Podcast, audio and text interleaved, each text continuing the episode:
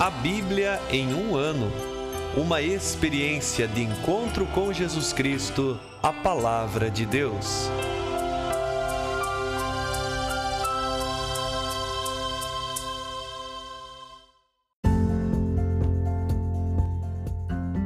Olá, eu sou Yuri, seminarista da Diocese de Ponta Grossa, Paraná. Você está ouvindo o podcast A Bíblia em um Ano.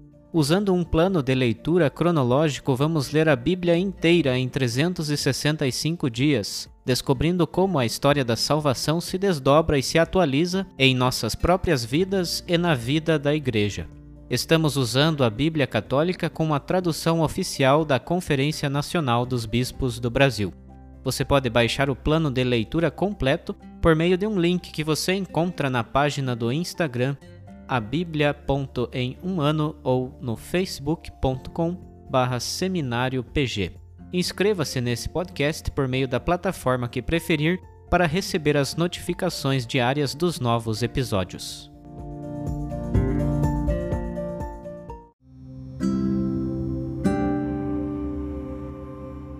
Olá, eu sou o Padre Joel Nalepa, da Diocese de Ponta Grossa, no Paraná.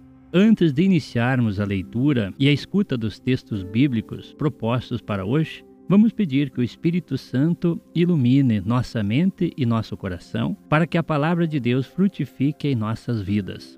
Em nome do Pai, do Filho e do Espírito Santo. Amém. Vindo Espírito Santo, enchei os corações dos vossos fiéis e acendei neles o fogo do vosso amor. Enviai o vosso Espírito, e tudo será criado, e renovareis a face da terra. Oremos. Ó Deus, que instruístes os corações dos vossos fiéis com a luz do Espírito Santo, fazei que apreciemos retamente todas as coisas, segundo o mesmo Espírito, e gozemos sempre de sua consolação. Por Cristo nosso Senhor. Amém.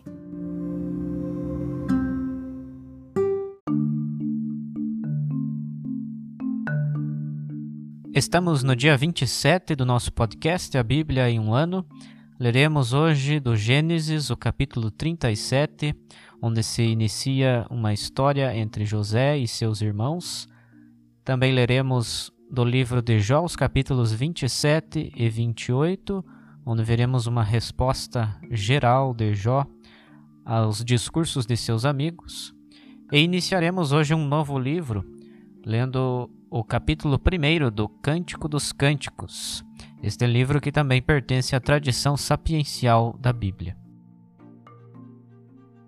Gênesis capítulo 37 Jacó se estabeleceu na terra em que seu pai tinha vivido como migrante em Canaã.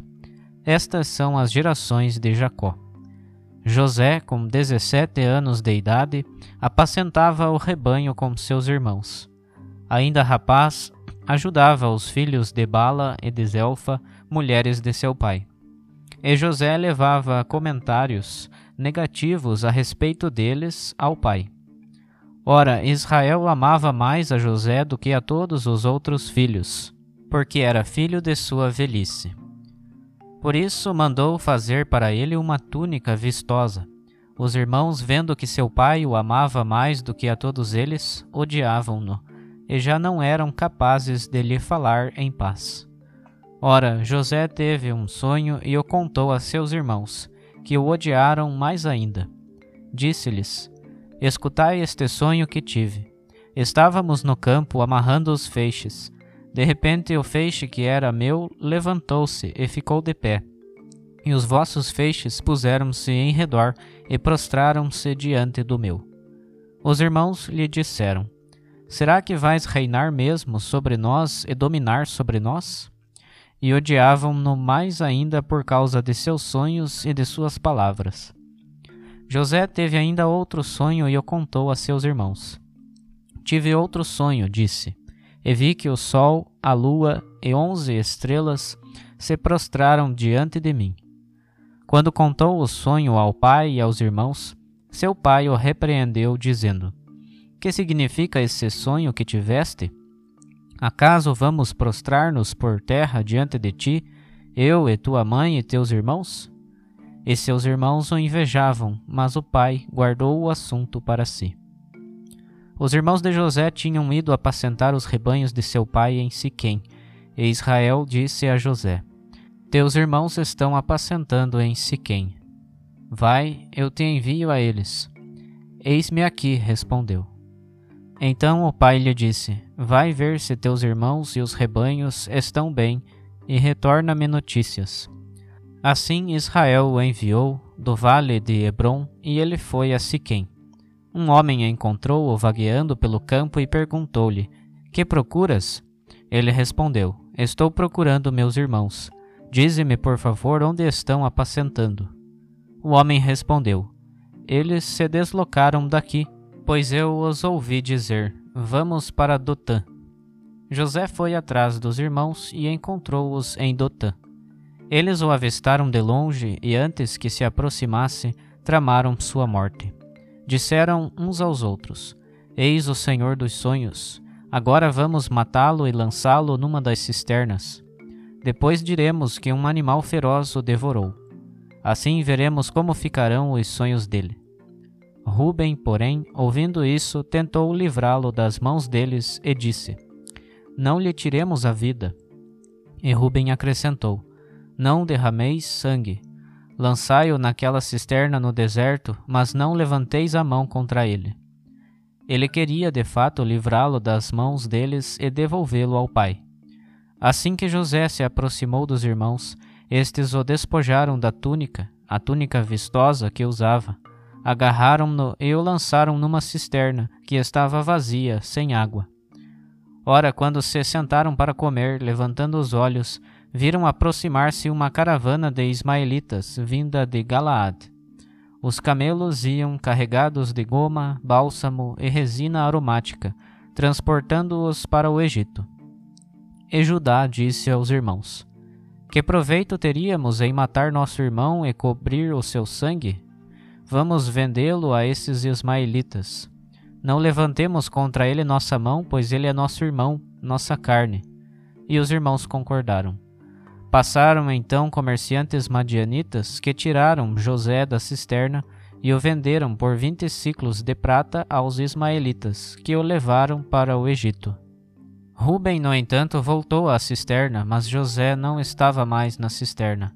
Então rasgou as suas vestes, voltou para junto dos irmãos e disse: O menino desapareceu. E eu para onde irei? Então pegaram a túnica de José, degolaram um cabrito e embeberam a túnica com o sangue.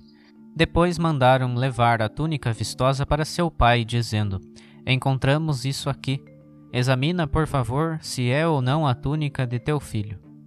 Jacó reconheceu-a e disse: É a túnica de meu filho. Um animal feroz o devorou. José foi certamente estraçalhado. E Jacó rasgou suas vestes, vestiu-se de luto e lamentou seu filho por muitos dias.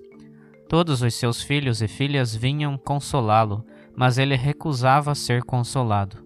Dizia: Em prantos descerei até meu filho no Sheol e seu pai chorava por ele. Entretanto, os madianitas venderam José no Egito a Potifar, eunuco do faraó e chefe da guarda. Jó capítulo 27 Ao retomar o seu discurso, Jó acrescentou: Pelo Deus vivo que rejeitou o meu direito, pelo poderoso que mergulhou minha alma na amargura, enquanto em mim restar alento, e o sopro de Deus estiver em minhas narinas, meus lábios não falarão iniquidade, nem minha língua pronunciará mentiras. Longe de mim, porém, dar-vos razão. Enquanto eu respirar, não me apartarei da minha inocência. Não largarei a minha defesa, que comecei a fazer, pois meu coração nada me reprova em toda a minha vida. Seja considerado como ímpio o meu inimigo, e como iníquo o meu adversário. Dizeis: Qual é a esperança do ímpio quando secar, quando Deus arrebatar-lhe a vida? Acaso Deus ouvirá o seu clamor quando vier sobre ele a angústia? E ele mesmo encontrará alegria no poderoso e invocará a Deus em todo o tempo? Eu vos ensinarei o que é a mão de Deus, e não esconderei o que tem o poderoso. Aliás, Vós todos já o constatastes. Por que então ventilais coisas vãs sem motivo?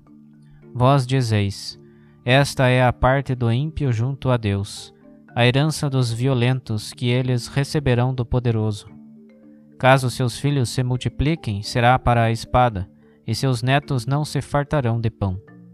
O que dele restarem serão sepultados na ruína, e as suas viúvas não chorarão. Mesmo que acumulasse dinheiro como terra, e como barro amontoasse as vestes, amontoará sim, mas o justo se vestirá com elas, e o inocente herdará o dinheiro.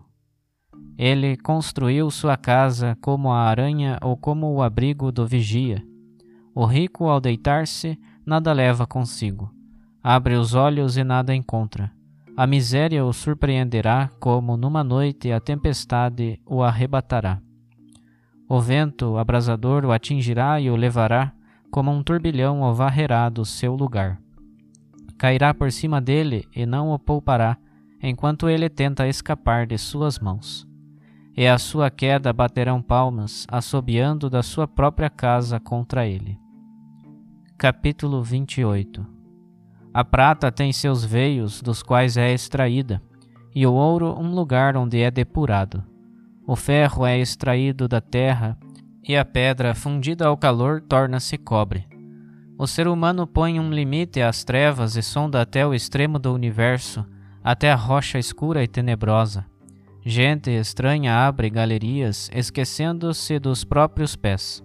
Suspensos oscilam de um lado para o outro.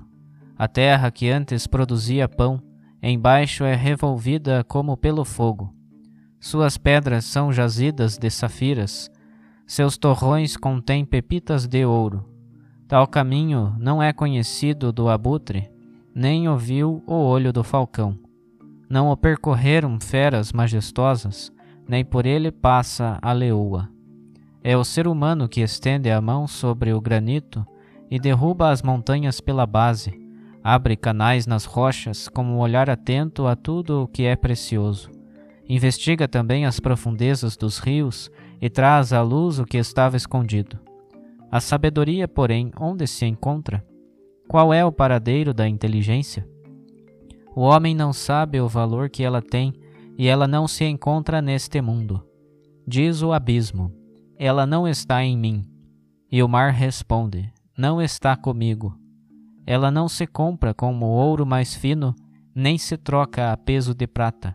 Não se paga com o ouro de Ofir, nem com a pedra mais preciosa ou a safira. Não é iguala o ouro, nem o vidro, nem se trocarão por ela vasos de ouro. Em comparação com ela, nada valem os cristais, e adquirir a sabedoria vale mais que pérolas. Não se compara com ela o topázio da Etiópia, nem o ouro mais fino a ela se iguala. De onde vem, pois, a sabedoria, e qual é o paradeiro da inteligência? Ela está oculta aos olhos de todos os mortais, e mesmo às aves do céu ela se esconde. A destruição e a morte declaram: sua fama chegou aos nossos ouvidos. Mas só Deus conhece o seu caminho, só Ele sabe do seu paradeiro, pois só Ele contempla os confins do mundo e vê tudo o que existe debaixo do céu. É Ele quem calibrou a força do vento e fixou a medida das águas. Quando impôs uma lei às chuvas e uma rota às tempestades ruidosas, Ele a viu e a descreveu, preparou-a e a esquadrinhou. E disse à humanidade: no temor do Senhor está a sabedoria, no apartar-se do mal, a inteligência. Cântico dos Cânticos, capítulo 1 O Cântico dos Cânticos de Salomão Que ele me beije com os beijos de sua boca, são melhores que o vinho teus amores, como a fragrância dos teus refinados perfumes. Como perfume derramado é o teu nome, por isso as adolescentes enamoram-se de ti. Leva-me atrás de ti, corramos, que o rei me introduza nos seus aposentos. Exultemos e alegremo-nos contigo, celebrando teus amores, melhores que o vinho. Com razão elas te amam. Sou morena, sou formosa, mulheres de Jerusalém, como as tendas de Cedar, como os tapetes de Salmá.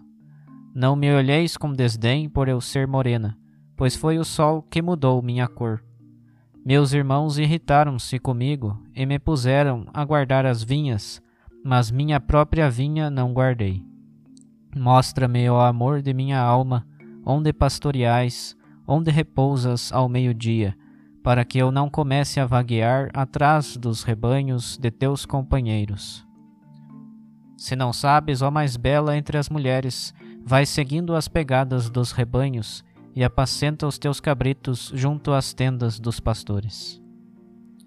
A uma potranca das carruagens do Faraó eu te comparo, ó minha amada. São belas as tuas faces entre os brincos e teu pescoço rodeado de colares. Faremos para ti brincos de ouro com filigranas de prata. Enquanto o rei estava no seu divã, meu nardo exalou o seu perfume. Meu amado é para mim como um feixe de mirra que pousa entre meus seios. Meu amado é para mim como um cacho de alfena das vinhas de Engadi. Como és bela, minha amada, como és bela, com teus olhos de pomba. Como és belo, meu amado, como és encantador. Nosso leito está florido, de cedro são as vigas de nossas casas, de cipreste o nosso teto.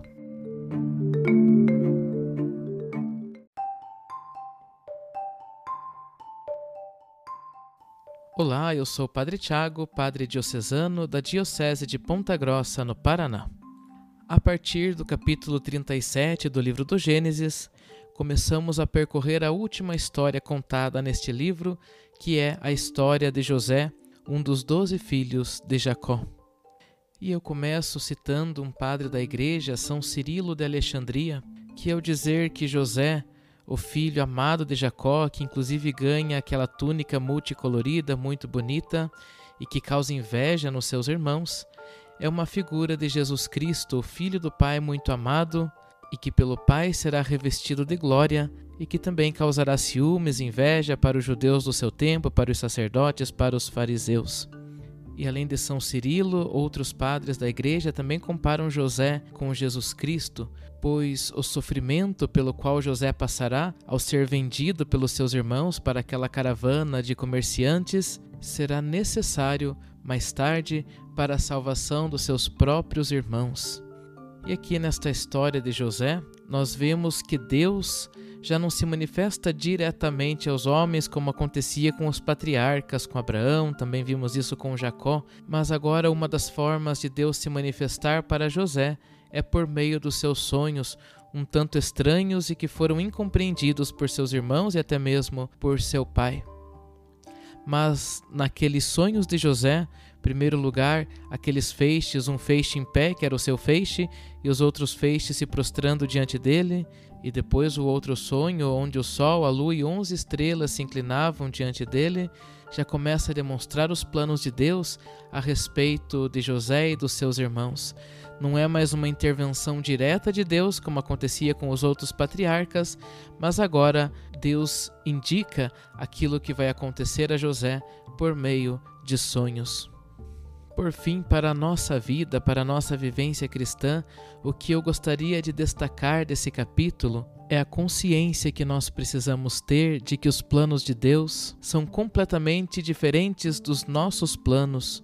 Os pensamentos de Deus estão muito além dos nossos pensamentos.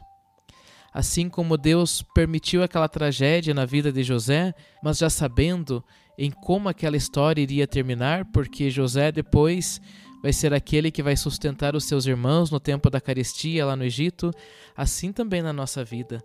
Se hoje Deus permite algumas situações difíceis, é porque Ele já sabe que é passando por estas situações que mais tarde vamos poder amadurecer, crescer e obter os frutos, as graças de que esta aprovação no hoje da nossa vida nos traz. E por fim termino com uma citação do livro de Jó, que hoje lemos também, do capítulo 27, nos versículos 3 e 4. Enquanto em mim restar alento e o sopro de Deus estiver em minhas narinas, meus lábios não falarão iniquidade, nem minha língua pronunciará mentiras. Que também assim seja em nossa vida mesmo diante das situações dramáticas, das tragédias do tempo presente que às vezes não compreendemos, lembremos que Deus tem suas razões, que os seus planos são diferentes dos nossos e, mesmo se não gostamos daquilo que está acontecendo conosco hoje, que nossos lábios não falem iniquidades contra Deus, que não pronunciemos mentiras contra Deus, mas que, acima de tudo, possamos acreditar na Sua divina providência.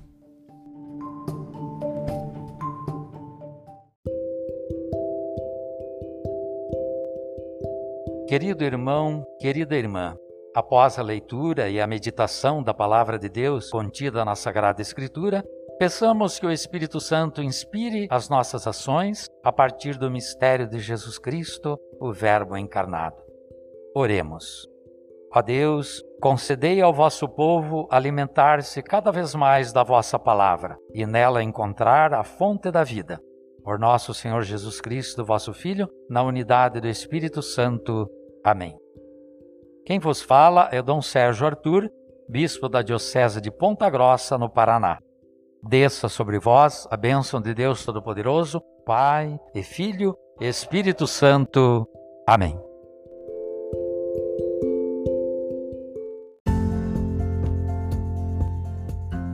Você acaba de ouvir mais um episódio do podcast A Bíblia em um Ano Continue nesse bom propósito de ouvir, ler e praticar a palavra de Deus. Rezemos por todos que estão fazendo este caminho de leitura da Bíblia. Procure também participar da sua comunidade. A permissão para uso do plano de leitura The Bible in a Year com Padre Mike Schmitz e Jeff Kevins foi concedida por Ascension. A versão original pode ser baixada em ascensionpress.com. Todos os direitos desse plano estão reservados à Ascension. Os demais conteúdos do podcast não são criados, revisados ou apoiados por Ascension. Até amanhã!